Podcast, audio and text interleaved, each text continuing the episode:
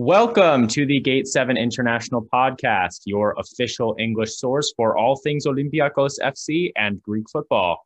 You're listening to episode 42, midweek series edition number 20. My name is Peter Thompson. I'm here with my co hosts Adi Bulubasis and Lambros Sirmos today. It's a small podcast today. We're going to go over some news in the Super League, a couple transfers, a couple games, look at the standings, and we're also going to discuss Olympiacos' 4 0 victory over Asteras Tripolis today. We do want to apologize, first of all, to all the listeners. Uh, we do still have the episode with Matt Derbyshire coming out. It was supposed to be today, but uh, we had some scheduling difficulties with Matt and it's been postponed. We will have more info on the release date of that episode as soon as we have a date scheduled down. But don't fear, people continue to ask us questions. This means you have more time to ask us questions on social media at Gate7INTL on Twitter, Instagram, Facebook, and Reddit. And we will definitely have that one out at some point soon. Until then, let's get into some other housekeeping and news around the Greek Super League. We do have a new special guest to announce that is coming out next week on Thursday, January 14th, when we will be joined by Vasilis Sambrakos from Gazeta.gr He'll be joining the podcast to discuss various issues around the Super League, as well as the game between PAOK and Olympiacos.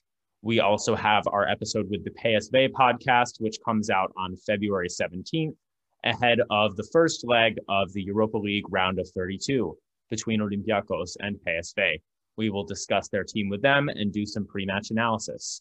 We also want to say thank you to our sponsor, Piraeus International Incorporated. Piraeus International has been importing and exporting cargo for companies and individuals for over 40 years. They can assist you in importing olive oil, marble, or any other goodies from Greece. They can also assist in exporting, whether you have one box or a full household of items that need to be sent over. Check them out at piraeusintl.com and give them a call at 410 675 4696. And getting into news around the Super League, we'll start off with Olympiacos, where we have a whole bunch of various things. Uh, the first news that we do want to discuss is something very serious and very somber. Uh, Omar El Abdellaoui on New Year's Eve suffered a very dangerous injury encountered with a firework. This was a complete accident. Um, reports out of Turkey are saying that Omar actually jumped in front of his child in order to save him from the blast and received some very dangerous injuries. As far as we know, he's still recovering. There was some damage to his hand. His eyesight was in doubt for a while, but we're being told that he can now see. He released a message today saying he's getting better and will be back on the pitch soon. So we're very hopeful that he is back on the pitch and that he makes a full recovery.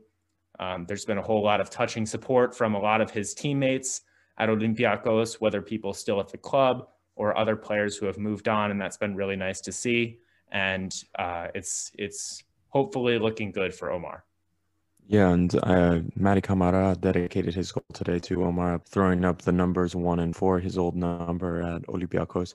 And also under his post, it was so nice to see some of our old players just commenting and showing him so much love.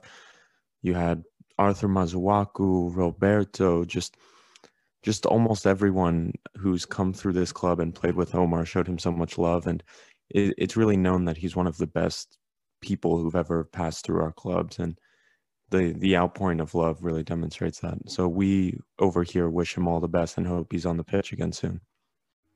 Yeah, I saw a whole bunch of images on social media of players across Europe uh, wearing warm up clothing uh, with Omar's face on it in support of of his recovery. And uh, like you said, Lambro Mady Camara, after scoring his goal today, uh, put up Omar's number with his hands in in uh, honor of Omar. Um, obviously, a great captain for our club and a great servant for so many years. So hopefully, we get to see him back on the pitch, and we'll let you know about any more updates as they come. Uh, looking back to transfer news. Maxi Lovera is linked with a loan move to Belgian club Anderlecht. They the Belgians want a buyout option for him. Uh, obviously, he hasn't been getting very much time, but he's still a very talented player. So if he's going to get loaned out, I personally think that the buyout option is going to have to be pretty big because he's a valuable player. I really think that um, he would come good if he was given the opportunity. He's not really being given that opportunity at Olympiacos, so I think a loan is probably best for him. But hopefully we don't lose him for pennies. And don't forget, we spent almost four million for him. So for me, it's eight million, and that's it. Uh, anything less is unacceptable. We need to get our money back on this player. Uh, Anderlecht wants a much, much, much lower buyout, something closer in the realm of five million. Sorry, not happening. Too much potential and cost us too much to get him here. I I don't want any buyout to be honest, but they want one. Eight million or nothing. That's it. I think they probably think they can snap him from us. I bet they've seen a little bit of film of this kid and realized that he's young and talented. And I mean, shoot, they probably think they can get him for nothing. But uh, like you, Adi, I hope that we have a pretty steep buyout clause on him. Another player rumored to be leaving Olympiacos is Pape Abou Cisse, our third string center back. He was originally linked with Nice in France. However, they've brought in William Saliba on loan from Arsenal, so that's looking a bit less likely. Lille are still in the mix. And if that move does happen, Olympiacos will likely be in the market for another center back. Uh, we're seeing a variety of numbers from the range of five to 10 million euros, uh, hopefully closer to 10 if Cisse does end up leaving. One name that had come up, maybe just because the Greek press likes to bring up old Greek players, is Sokratis Papastathopoulos, who is currently out of favor at Arsenal. It looks like he will probably be returning to Genoa, where he's formerly played. He's also, I think, said in interviews that he doesn't want to come back to Greece, or maybe someone said that about him. So, in other words, I think that's pretty unlikely that he'll be back at Olympiacos. But if Cisse does leave, we will need a replacement. And the Cisse rumors seem to be bringing rise to other CB rumors. We've seen um, Mustafi from Arsenal linked as well. His contract is coming up. It's ending, I should say, this coming summer. So he'll be available for cheap. That's probably why the club is looking. As an Arsenal fan, no thank you. I want no part of that. But we've also seen now that Markovic, there's news coming out of Serbia that Partizan are worried that Markovic could leave them in January. There is a clause in his loan deal where Olympiacos can recall him in January. And it's being rumored that we will do that, especially in the case of Cisse leaving. So that would be interesting because he's a youngster, top prospect. I would love to have him back. Honestly, though, I, it, it's crazy to think that Cisse could be out for like five to 10 million when – was it just a few years ago it was like 15 million plus we wanted for him like it's obvious that he he's a good player he does certain things really well but he never reached that potential i think that we all thought he had when he first came in and when he was partnered was it with bjorn engels that disaster class of a season but they too they looked pretty good together and and it's just kind of disappointing because i remember reading some big names he was linked to so honestly, it's a bit sad, but it may be time for him to move on and try something else, maybe in France. Yeah, I think what basically happened is people realized he wasn't going to get that much better. He's still a bit mistake prone. He's still a bit awkward at times and gets his legs stuck in. So, yeah, I think five to 10 million is probably about right for him given his age right now. But it is a shame because, you know, he was linked with some bigger teams earlier on. Uh, one more player that Olympiacos are linked with bringing in is Larissa striker Dimitris Pinakas, the 19 year old prospect who has looked very encouraging this season, one of the few bright spots for that struggling Larissa team. Trying to get this guy in means negotiating with Alexis Kougias, who um, certainly has his way about things. He seems to think that if Olympiacos can spend 3 million euros on a foreign player like Pepe, then uh, they should pay the same, if not more, for somebody like Pinakas. And uh, we'll see where those negotiations end up. But the bottom line is, you know, you've got to get through Alexis Kougias if you want to get this kid in a red and white shirt. I, I want him no matter what. The goal against PAOK was just beautiful, and he's shown so much. And I don't even think striker may be his correct position. I think he could be like the next 10 or something like that. Honestly, I don't know, but I don't want to see him end up in black and white. I don't want to see him in green and white. I don't want to see him in black and yellow. I want to see him here in Piraeus. I, I I don't know. Three million is an awful lot of money for a Greek player in the Greek Super League, especially in a club that, let's be honest, made about to be get relegated. So I, I don't know. I maybe Kougias is bluffing, but maybe one to two million can do it. He's obviously a player with a ton of talent, but he's going to be a long term project probably unless he comes in in the summer and just wows Martins. But how many players have done that in three years? Yeah, I think it's going to be one of those situations where you know, right now I, I see him play, and I, you know, I I'm I'm kind of thinking I give three million for him maybe, but he's probably going to come in, get loaned out to Larissa, come back. Martins is going to say he's in his plans and not loan him out, and then he's just not going to play, and it's going to be like, oh, where's Pinakas? He's the new Vrusai, the new Androutsos. I mean, this is me being a bit pessimistic, but uh, I do worry about that, especially if we're going to go shell out three million. Which, for the record, like if he becomes good, I mean, he will eventually get sold for more than that. So that's something to keep in mind. But anyway, we will see, and we will give more updates as that transfer saga continues on. Moving over to Thessaloniki with PAOK, as we mentioned, uh, Amir Warda and Douvikas are coming up to Thessaloniki, and uh, the Warda deal is official. He's been announced by the club and everything. He's back. The Douvikas deal is still in negotiation. We're not really sure where that's at, but he is looking to be on his way to PAOK. Uh, have also signed another striker, 27-year-old Czech international Michael Krmenčík, who was signed from Club Bruges. He also played for Viktoria Pilsen, so Olympiacos fans might remember him from the Champions League qualifiers a couple years ago. PAOK still looking to fix their goal scoring issues up front. Čolak didn't totally work out and maybe Krmenčík is the answer for for their issues. Honestly, Peter, does does any Olympiacos fans remember Krmenčík? Did did did he and Viktoria Plzeň score a goal? I, I forget. He honestly could have just been like a, a body floating around. He he I don't remember him creating anything. So he, he's going to fit in with Čolak and Swiderski for sure. But but one of those guys I read may be leaving the the big the big summer signing Čolak from Dinamo Zagreb may be off to Belgium. I think it was Standard Liège was in for him. Also, some teams from back in Croatia are back in for him. Disappointing for the for the Croatian player, but okay. The the Michael Krmenčík signing is interesting. I guess I don't think he's really done anything in his career. On a more interesting note, Warda back for his like 20th time at PAOK. Deal happened instantly who knows what happened there? Very interesting. Douvikas, yeah, is also off to PAOK. It's just a matter of time. But I read he's probably going to stay at Volos for the rest of this season, which is probably good for him. But if we're being honest, is, is really that much worse than Swiderski missing 20 chances, Čolak barely being able to run, and this guy from Victoria Plzeň? Like, I don't know. Anyway. Yeah, well, that's the thing for me. I mean, if they're bringing in another striker, clearly they don't want Douvikas right away. But I think it's a good move for PAOK if they can bring him in. Obviously, Čolak, at least Čolak. I mean, he was scoring lots of goals in Croatia before he came over. I mean, Croatia is a smaller league, but he was scoring a lot of goals over there. Krmenčík, obviously, Belgium is a bigger league, but he wasn't really uh, very impressive in his time at Club Bruges. wasn't you know getting on the the score sheet a lot, but we'll see what he can do at PAOK.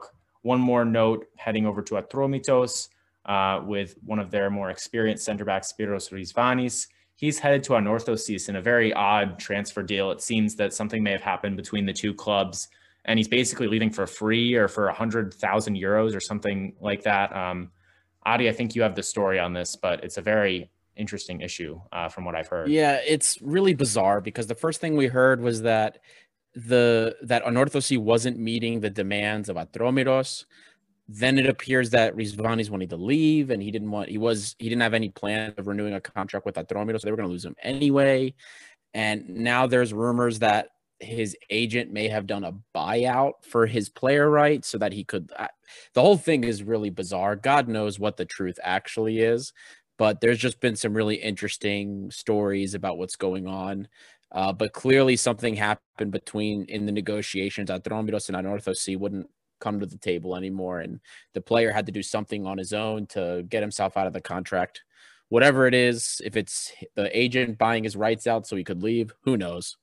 Well, it's an interesting one because we actually had Adi's old coach Yanni Katrisiosis who was praising Risvanis as a, a good center back, and then uh, now he's off to Cyprus to try to fight against our guy Stell's Omonia team for the uh, the Cypriot League title over there. So interesting transfer and and as you said, Adi, very weird, and we might never know what the real deal was here. Yeah, it's strange because honestly, this season Atromitos have been terrible. They had the old coach come back. What's his name? I was I'm terrible with names, as everyone knows, but Condi, I, I believe it is. Condi. It's something like anyway. It's Condi, and everyone Con- was thinking they were back.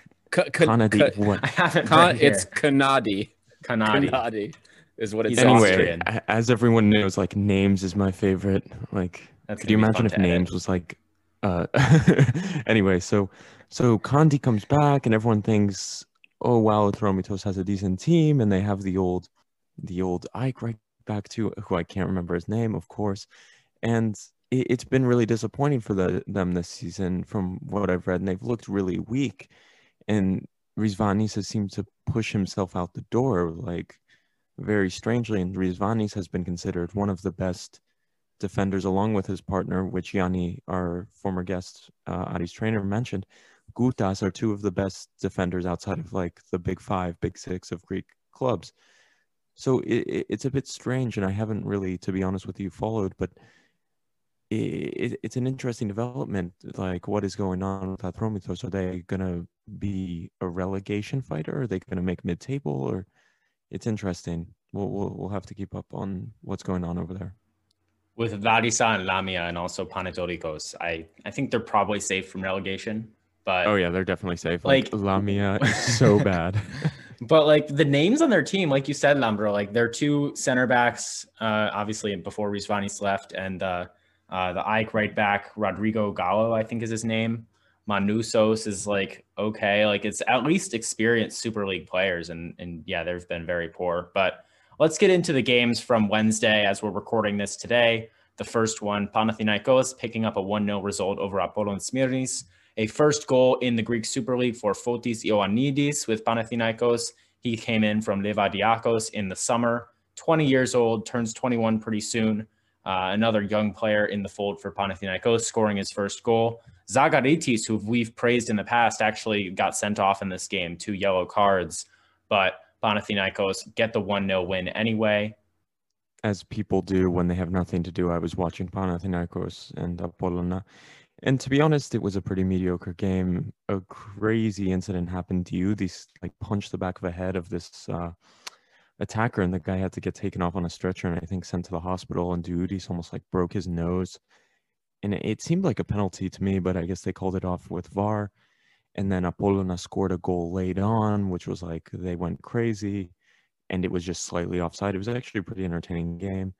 Panathinaikos had some chances. I was rooting so hard for Panathinaikos to drop points. One, because we hate them. Two, because Laszlo Bölöni would have come on the press conference and insulted another reporter. It would have been so epic, but neither occurred. So Didn't Zagaritis also just get an award? Like before the game, I think he won. He got Young Player of the it was a Young Player of the Month award. He got some accolade, and then he ends up getting a red card. I just thought that was kind of funny. That's Poor all. timing, to say the Yeah. least.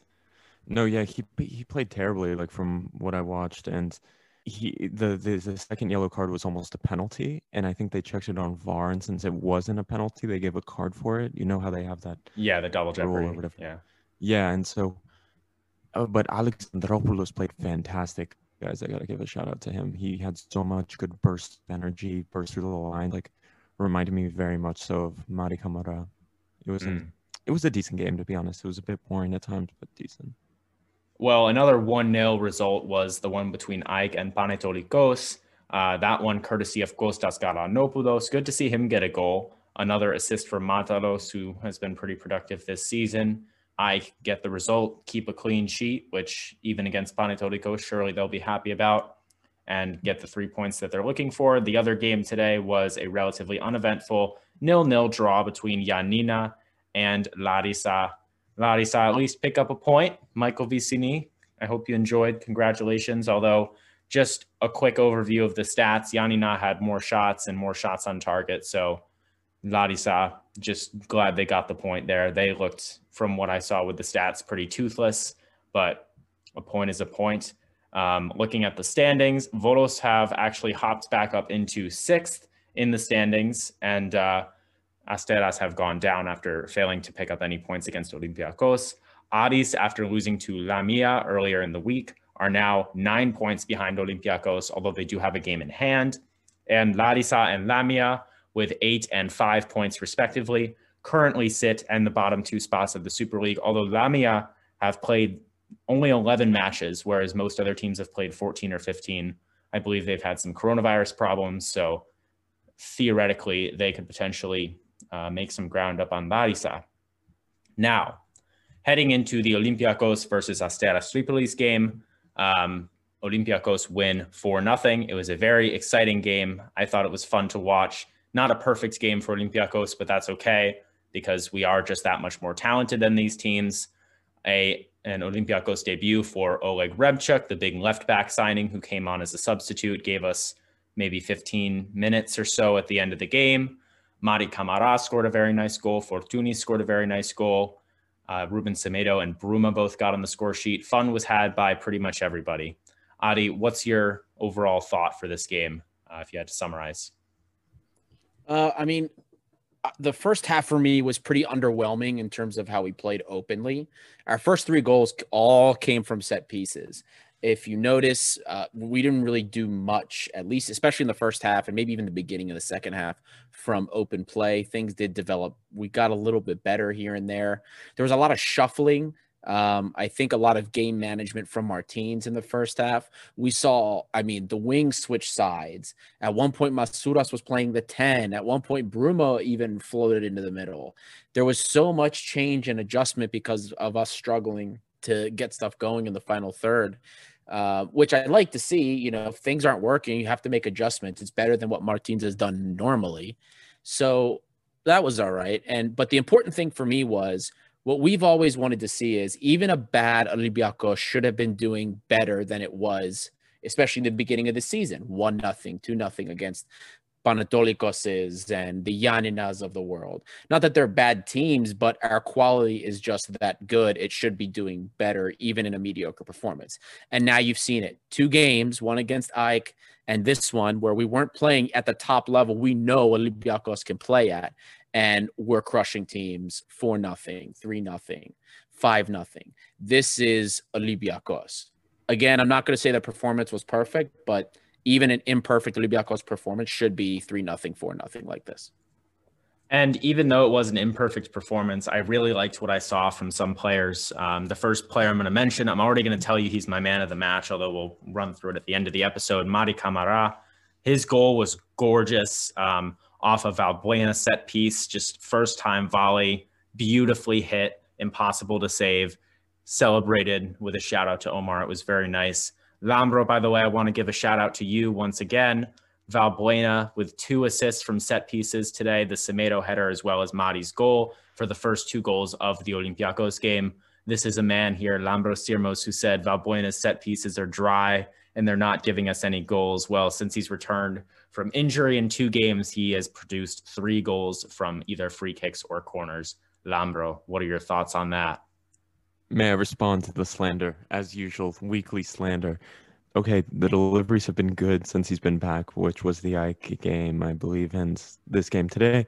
Yep. We need to go back and see how many assists he got from set pieces from, I kind of want to say the Wolves game, is the Wolves game, to when he got injured. I bet you there was zero. Like I have a gut feeling it was zero. I, I'm gonna be honest. I could be wrong, but it may be zero. If you guys saw the Instagram video from France of him taking free kicks, he obviously listened to the Gate 7 International podcast and practiced his set pieces. It's it's just it's the only answer, right? It's the it's the only way to explain it, right, Peter? I just want to say, Lambro, um, regarding you complaining about getting slandered. I'm just doing this for any PAOK fans that might be listening because I can only imagine that PAOK fans who listen to the podcast just absolutely hate Lambro. Although some have speculated that he is actually a PAOK fan himself. Um, you know, we just have to keep the man in check over here. You know, make sure he doesn't get too uh, too off his leash, as they say. Um, you know, that's just all I'm trying to do here.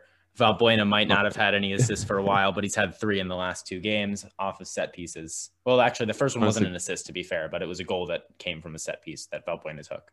Uh, imagine like being a PAOK fan and you've signed the bold Zlatan Ibrahimovic and like you come onto the Gate 7 International podcast and just hear him get slandered for his performances while playing it like two years ago with Victoria Plzen. It's we're like we're like I watched him for one game and he didn't do anything. Therefore, he is not going to do anything in an entire season for PAOK. He's basically a light pole. That's that's all I know. I Anyway, Miguel Guerrero um, showed him how it was done. Anyway, uh, I, I want to move on. I want to just get into Oleg Reabciuk right away. The Moldovan international left back comes in for his first game wearing the number 45 with the name Oleg on the back, which I thought was kind of cool. He said, like, nah, I'm getting my first name on the back because I'm a guy, I'm a cool guy like that. Um, Adi, you did the deep dive on Reabciuk. And I want to know, it was obviously, you know, 10 to 15 minutes. He only touched the ball a few times. He was only involved in maybe two or three defensive actions. Uh, I thought he looked, you know, pretty uh, flawless in that short amount of time. Uh, I want to know what you thought as someone who's seen a lot of his film. Uh, were you surprised by the performance, and, and did you see stuff that you saw in the film before? I saw pretty much everything that we saw in the film. I mean, look, one of the first times he was on the ball and he actually got a, a, a little bit of a dribble off. He did one of the two moves that I said that he's going to do most of the time, and that's it's fine. Look, if if you don't need to have a wide portfolio of offensive ability when you're a wingback. I mean, As long- did, you know, Exactly. same Tsimikas stuff. is similar. He didn't have a huge portfolio either. He had his go-to in and out, go went to the byline, maybe a cutback, and that was it. And Reabciuk is the same way. He's got a couple things he can do, and man, you got a glimpse of his speed a little bit today. Guys, I mean, I can't wait. I want to see more full 90-minute performances from him because I want to see him unlocked. Yes, especially after watching Jose Holebas just like clumsily kick the ball out of bounds like five times. Yeah. in one game. But yeah, Reabciuk, the he had the first defensive action where he went and chased down the the attacker uh, for Asteras and and got the ball out of bounds. I think he actually won a foul on that play. And then the second one where Cisse almost got in a little bit of trouble and Reabciuk kind of came in deputized and and took care of the ball. Um, looks very calm. I mean, he's he's easily good enough to play in Super League and hopefully Europe as well. So I mean, it's it's a short sample, but you know, we saw we were excited about Vrusai after five minutes, and and he's turned out pretty well uh, to this day. So we'll see him this weekend. I bet against Panathinaikos. Hopefully, we get to see him more and more, and he continues to play that well. Yeah, I wonder. We can talk about like if we want to talk about what we want to see this weekend, but I'd love to see him get 90 minutes over there um, this weekend to just see what he's got. Maybe I I I don't know what Martin's thinking is because we have to look again to Wednesday, almost season defining game against PAOK. You know, like if we win, the season's over. We're, ahead by I think 10 to 11 points. Like knock on wood, that should be enough. So so what's the strategy going into that? Do we give Reabciuk 90 minutes or we still we we keep playing along with Holebas, not trying to mix up the the system? I don't know. I don't know what you guys think. I think for the weekend, actually, I should preface this by saying I think he should start against PAOK. That's my personal opinion. Maybe if he p- comes in this weekend and looks a bit shaky, then we go with Olebas. But I'm excited, and I think he should get at least a start this weekend. Maybe not the full 90 if they're still worried about you know getting him bled in, but he's certainly not short of fitness. He'd been playing a lot in Portugal, and I think he could probably do with you know uh, a full 90 minutes. He said he wants to play. Uh, he's up for these big challenges. This is this PAOK game is going to be where we see what he can do. I think, I mean, personally, I would love if he played on that left side against PAOK because their right defensive side is still just awful. And he would, just from that 15 minutes, looks like he would run rings around him. But I don't think that's what we're going to see. Uh, you know, he just came in. He hasn't really experienced der- the derby life, and he's not gelling. You know, he hasn't really gelled with the team. He's got to get to know the team. I want him to play the 90, give Holebas the rest, because Holebas for sure will be starting in that PAOK game because he's going to be a little bit more solid. He knows the derbies. It's a familiar experience, and Martins isn't that big of a risk taker. So that's exactly what we're going to see. But I want to see a full 90 from Oleg on Saturday. In these coronavirus times, like a derby is not as hot and contested as it is, you know, like I feel like if we were talking about this with fans in Toumba, like on a Wednesday night, Oleg would like still be on the bus, you know, like getting used to that environment. But like now that there's no fans, it's still like a conversation could be had. Like if he has a decent game, maybe he can play. Like if this 22 year old was coming from Portugal, like and it's been here for two weeks, and we were talking about throwing him in the deep end against PAOK, like in a pack Toumba. Like that's never gonna happen. Just I don't know. Just as you were talking about that, I was thinking of like how coronavirus has changed slightly how team management may go anyway. Well, and not to mention, like a lot of teams are dealing with congested fixtures, and there's like more attention being paid to resting players as well. So that's another thing. That's a very good point, Lambro. But bottom line, you know, I'm encouraged by Oleg. Maybe we don't see him against PAOK. And I mean, to be honest with you, like we've beaten Ike with Jose Holebas. We've beaten like Marseille with Jose Holebas. Like we could probably get by PAOK with Jose Holebas, honestly. Um, so it's not the worst thing in the world, especially if Holebas gets a rest this weekend. I don't want to see him in the squad. Like let him go to Glyfada for the weekend. He deserves the time off. And it's either Reabciuk or I mean, honestly, for Panetolikos, maybe we start Reabciuk, we score a few goals, we throw like some out of position player at left back or something and just, you know, get through the game. But looking back to today's game, uh, a couple players who had a, as Lambro would say, a bit of a shocking performance. Uh, the first one I would say, Yorgos Masouras. Uh, a, a, shout out to Adi's coach Yanni again. We played this game with 10 players uh, and still won, so that was nice. Masouras, um, not his best game today, especially he popped up in some central areas, which isn't really where I personally think he's meant to be. And just absolutely no clinical finishing to be found anywhere with Masouras today. He had a lot of opportunities in the box and just whiffed and uh, looked really uninspiring throughout. Yeah, it was poor. It was poor from him. I sometimes I wonder if Masouras is the type of player that practices better than he actually plays real games.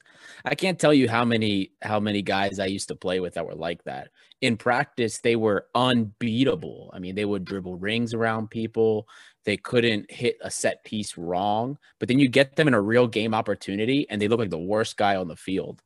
And sometimes I wonder if Masouras is like that.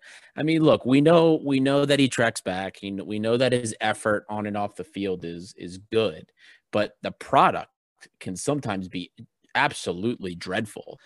And uh, it makes me wonder like what what he's doing in training that continues to give him these looks. He has to be doing something right, or he wouldn't continue to see the field because he, you know, he has one good game, one bad game, one good game, one bad game, or sometimes two bad games.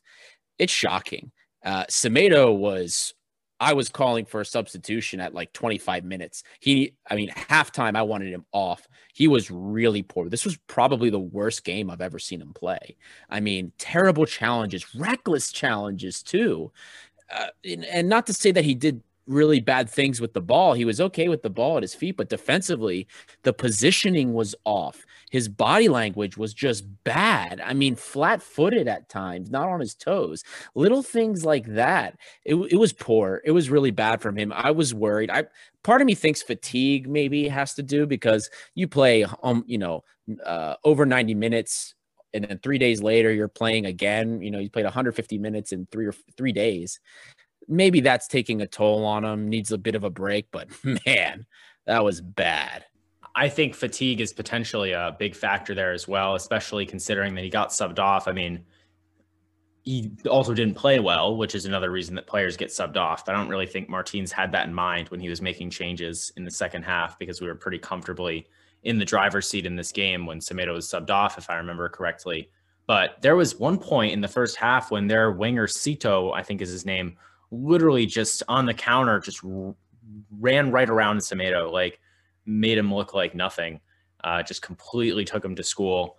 And it was, you know, there were some other moments where Semedo had more mental lapses. I mean, that certainly sounds like fatigue to me. I assume he gets the weekend off, uh, which is hopefully nice, but we've said it before. We will say it again. Semedo mental lapses are what's going to keep him from being a top center back. Uh, Cisse obviously is not as talented as Semedo, but also had some mental lapses when he came on as a sub today. Didn't look fantastic. I think Ba was generally pretty good. He had that one tackle when he slipped on the grass or something. Maybe there was some wet grass and, and got a yellow card, and and Lambro was calling for Ba's head. But you know, that was really the one thing that I remember from Ba that uh, wasn't executed well. And then Rafinha was also not very good. just the entire back line, really, except for Reabciuk and Ba. Uh, pretty pretty disappointing, I think, but we still keep the clean sheet. Yeah, and Adi can correct me if I'm wrong, but I think so. Semedo accumulated yellow cards, and I think I read somewhere that he selected to f- take his suspension on this weekend's game. I think I read that, and Ba chose to take his suspension against PAS Giannina next weekend's game because he's also collected cards. And honestly, my criticisms of Ba during the game, I don't know if I worded it correctly in technique. Maybe he has good technique, and Adi would know this much more than me. Like, I don't want to critique a player's technique because I'm, I'm not a trainer, I'm not a professional athlete, but he does certain things that kind of just seem weird to me. Like, he'll like have studs up and go into someone's ankle and get a card. He's jumping for a ball for a header and he'll flail an arm or something and just foul someone unnecessarily.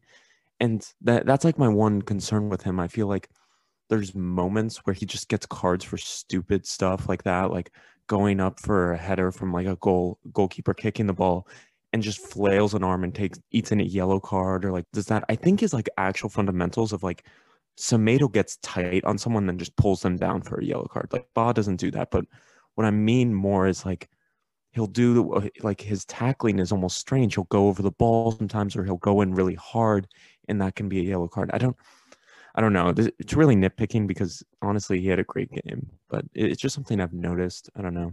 You brought that up when in our in our chat when we were talking about it during the game, and I'll be honest with you, I I've never really noticed that awkwardness when going in. The going up in the air, I have noticed that he does flail his arms. And I'll be honest with you, it's sometimes that's tough. I remember I remember we used to have to train with our hands in our shirts sometimes just to get used to like not moving them around, not copying uh especially on the defensive end, not copying a handball. That was something one of my coaches used to do, uh, like keeping your hands inside and then just like using, you're trying to focus more on your legs at least to, to move around and get up. You obviously have to use your hands. That's part of how you build momentum when you jump and stuff. But you do have to get control of that. But when it comes to his to to to his closing down opponents, I mean his his technique when he's going in there, his his body positioning is always almost perfect. It, the fundamentals are there. He positions himself in a way where if they turn on him, he's right there next to him. And I'm not super concerned with him not bodying up on everybody. He gives himself space sometimes if there's a player that's faster than him. That's what you're supposed to do if you're not comfortable, you know the player has better skill than you. That's what you do. You give yourself that step, kind of like what Yanni was talking about. You give yourself that space and allow him and, give yourself an extra step to gain on him where he turns. Now, he had the slip today, which is why he went studs up. But as far as the defense is concerned, Ba's accumulated on a season whole, when I checked earlier, less yellows than the other players on the team right now on a whole. So he doesn't accumulate that many yellows. Um, he's he's had a couple he's had a couple of slides in the box this season, but they were about as perfect as a slide can be. So I'm gonna give him the benefit of the doubt. I don't see much awkward with his defensive positioning. Uh, even on the ball, he's way better on the ball than he used to be too. I'm more than happy with how he looks. In the air, he needs to watch his arm though. He flails his arms a lot. I will I agree with that 100%. But like comparing him to the challenges we've seen Semedo have, where they're actually studs up and just like taking somebody's legs out underneath, or Cisse the same thing. Ba's form, his his form for me, his composure when closing somebody down, I think it's the best on the team. Yeah, I agree. I don't know what it is. Maybe it's still that Omonia challenge when he went two feet in. Like it's been stuck in my head. I don't know if you guys remember that, where he just yeah. flew in two foot and like it was super unorthodox. Like he he sometimes does stuff like that where he like jumps. I, I I'm way too nitpicky, but again, his positioning that what you're talking about, giving defender space and knowing the speed, he is so good at like levels past Semedo. It feels like because Semedo will do that thing where he gets tight. it's Arsenal defending Mustafi, who we mentioned earlier, gets tight, and then boom, just flick around the corner and he's gone. Then Semedo grabs the shirt and boom, yellow card. So yeah, no, I, I, I agree completely. Like he's fantastic at that, but it's just something I've noticed. Like may, maybe it's wrong. I, I I need to check my bias a little bit. Moving up the pitch to the attack, what did you guys think of Bruma today? He had that nice goal. I think he megged the keeper, in fact, on a gorgeous assist from Mady. He was just barely onside, I think, or basically inconclusively onside. Um, and Mady had that perfectly weighted ball, fed Bruma for the goal. Bruma did a cool celebration with Fortounis after the goal, which Lambro was excited about. What did you guys think about him today? I think he looked a bit better. Uh, still a bit of awkwardness. You know, he wasn't perfect. Um, we haven't looked at the analytics yet, but I think he certainly looked better than he did well the last time out, and um, hopefully that's maybe a sign of improvement. I mean, his off the ball movement was stellar. Didn't matter where he was on the pitch. He was moving around. He wanted the ball. Track back pretty decently to defend as well. I was pretty pleased with that. Wasn't super successful try winning the ball back, but at least the effort was there. And I thought he did well going forward. Look, we, we've said this, we even said this on the deep dive when Bruma came in. His ball skills are not quite as fine tuned as some players. Like he doesn't have the low center, gra- center of gravity that Podence did. He's fast. He's going to rely a little bit more on his speed and his physicality to try and get by people. He might do a quick touch in and out here and there. Um, don't look for him too much to be able to successfully do employ scissors or some other fancy tricks. Uh, he he knows what he has. He can have a bit of a lead foot at times too. But the the one nice thing about Broom is you don't see too many players like this that lack that kind of technical touch on the ball, but then are still pretty good in link up play. I don't remember too many times where in interplay with Fortounis or El Arabi or even the midfielders Mady and, and M'Vila, where he was losing the ball on a one or two touch. He's actually pretty accurate with the pass. And you don't always see that with a player that's not technically sound on the ball. I'm going to give credit to this to the Dutch to the you know to the Dutch philosophy and the Dutch background he has in training because that's something they focus on pass and move pass and move so he may not be very astute dribbling the ball and the fanciest, but he knows what works for him and he can and he can move the ball around in possession. We can't really ask for more than that. And so as far as I'm concerned, he had a good game, but the question we need to keep asking yourself is the more and more performances this we see, the more data about the player we get. Is he worth the six and a half million euro price tag? And I'm not so sure about that yet. I think he's not personally. Um, I actually didn't even know. I, I, thought he was younger. He's 26 years old. Yeah. Um, I mean, he obviously, you still potentially have room to improve technically, but it's going to be only a matter of time before the speed starts to go away, you know, and uh, I don't think he's worth it personally. I wouldn't be mad if he was, if we had just, you know, bought him and he was on our team. Like, I think he's a valuable asset to the team, but it's hard for me to be so committed to his development when it's going to cost so much to bring him in. I just don't think it's worth it. But for the rest of the season, we'll see what he can do. I think he's certainly a valuable piece to the team. The good news is, I suppose, when he leaves, Fusai will still be here. Masouras will still be here, however people feel about that. And Lazar will still be here, however people feel about that. But I don't think he's worth the buyout. Honestly, when I evaluate Bruma, I I start to think back about time under Pedro Martins take away Podence, like what other solid winger have we had? Like a solid winger season have we had under Pedro Martins? Like eh, I, am trying to think. I don't think we've had anyone. We've struck out on Nahuel, Gil Dias, Ferfadzi. These Lazaros did well until the injury. It, it's difficult to think. Like we we haven't had a good winger other than Podence and like, or we've had decent wingers, but like a, a top winger in like three years. Bruma offers something that I don't think anyone has been able to produce. Again, Podence is not in this conversation right now. I don't think anyone outside like we we've seen be able to do what he does, and so he's exciting in that aspect. And honestly, it's still early days here. Like he's just finally getting a few starts in a row.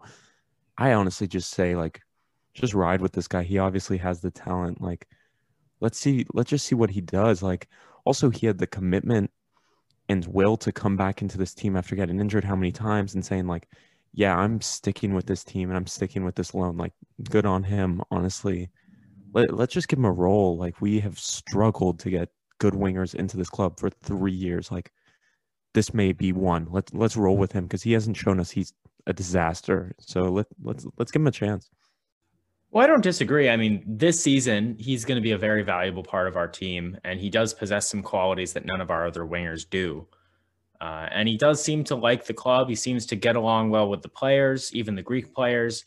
And he seems to like it here and he wants to play, which honestly, for a lot of these high profile loan players, is is really great because as we've seen, some of them don't, uh, with some names that we won't mention anymore. But it's good to see Bruma playing well, at least while he's here. But I, I still need to see a lot more of him before we think about shelling out the the big money for him, especially with coronavirus. Like the club clearly doesn't intend to spend a lot of money right now, and you know we've talked about why, from a financial logical perspective, that makes sense. But I, I don't really think it's a good idea, and I don't think the club will.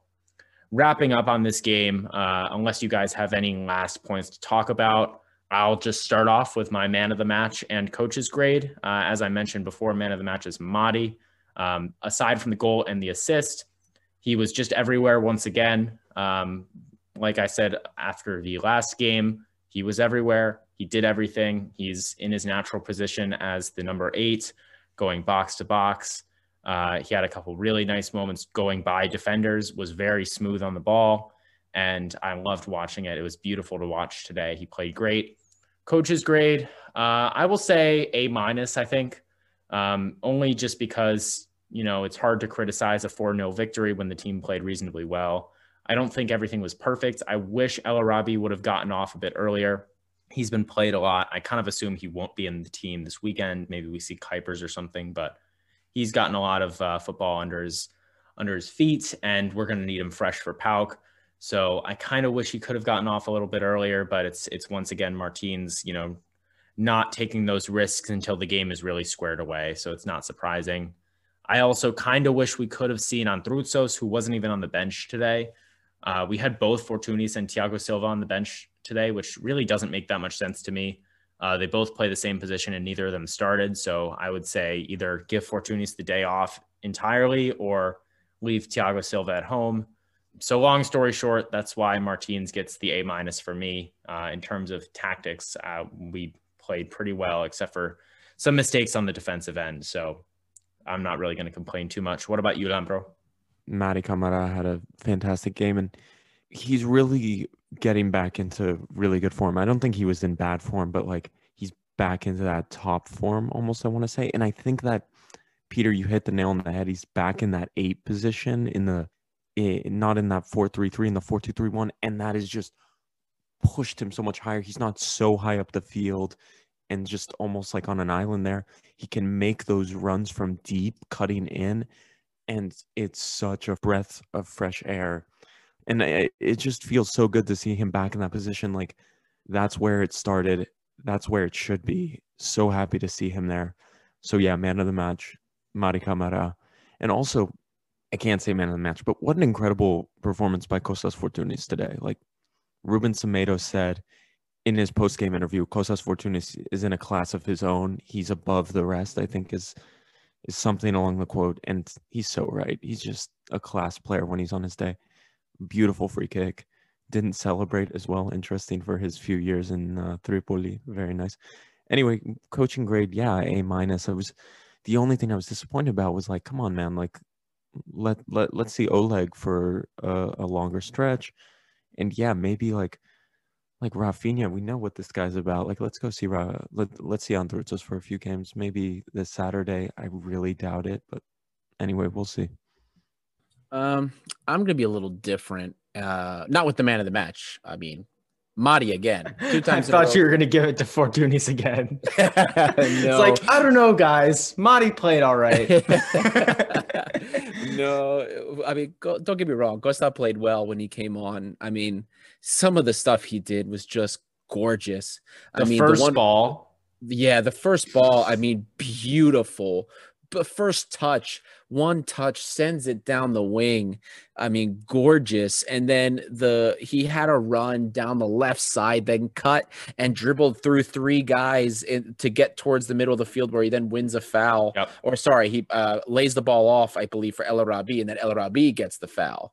I remember I was super irritated because I was like, what a gorgeous run from Fortounis for him to ruin it, but he ends up winning the foul. And then, of course, the gorgeous free kick uh, did some great things, but got, I mean, there's no way, I don't see how anybody can say that Mari doesn't get man of the match. I know there were a couple polls we saw on Greek Twitter and on uh, our, our, good friend Costa Levuyanis on Olympiacos EU, and everybody said same thing. I mean, it was clear. Mari, when he's in his groove, he is he is one of the best right now, one of the best eights. I mean, it's not a joke when you watch him play to say, "Hey, the next Yaya Toure."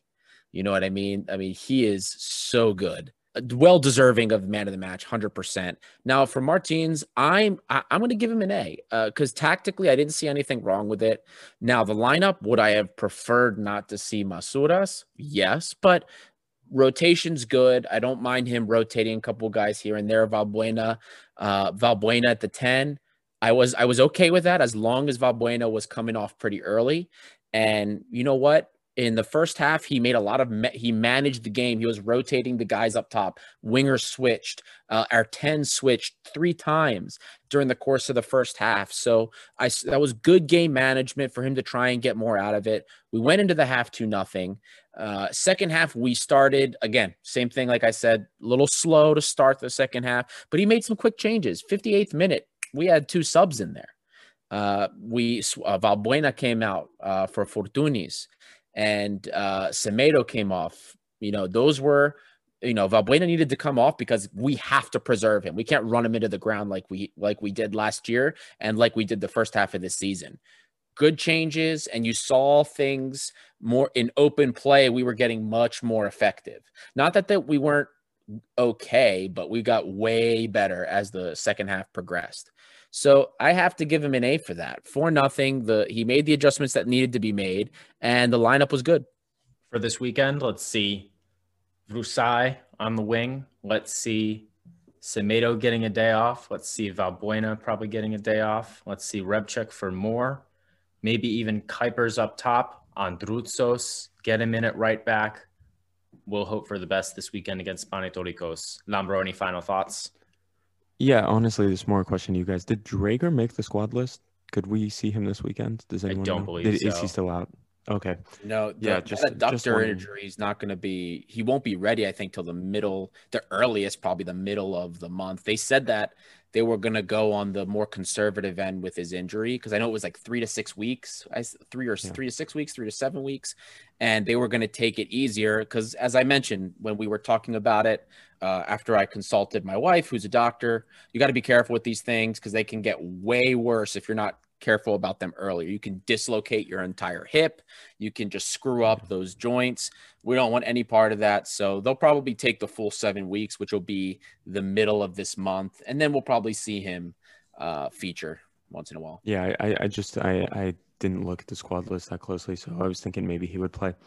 Honestly, Tiago Silva, let, us see him he get some play as well. as well. That's a good point, bro. Yeah. Also, Pepe has Pepe not played in almost three, four games. Is that right? Or the, as he the played against, are getting to him. Or maybe he played against Ike and it was just very short. I don't think but yeah, did. maybe it's time to see. Um, maybe it's time. I I, I don't know if Bouchalakis didn't make the trip to Tripoli either. I don't know if he'll be ready for this weekend. Anyway, honestly, we'll see. I trust Coach Martins. Honestly, I think he'll put out a decent lineup. Just a little bit rotation again, and yeah, and no, I'm looking forward to the game this weekend as well. Another away game, unfortunately, three away games in a row. Not ideal, but hopefully they can get through it. Pepe hasn't played since the La, the Lamia game. I just checked. Interesting footnote, but maybe we'll see him on Saturday. Anyway, that's about all we have for today. I want to thank you so much for listening, especially if you've made it this far. Very sorry about the mix up with Matt, but we will have that episode coming out and we'll let you know on our social media accounts as soon as we have the date pinned down. You can follow us on Twitter, Facebook, Instagram, and Reddit at Gate7INTL. Until then, enjoy the Panetolikos game. We will have our next episode out probably Sunday or Monday, depending on when we record it. And yeah, we'll see you very soon.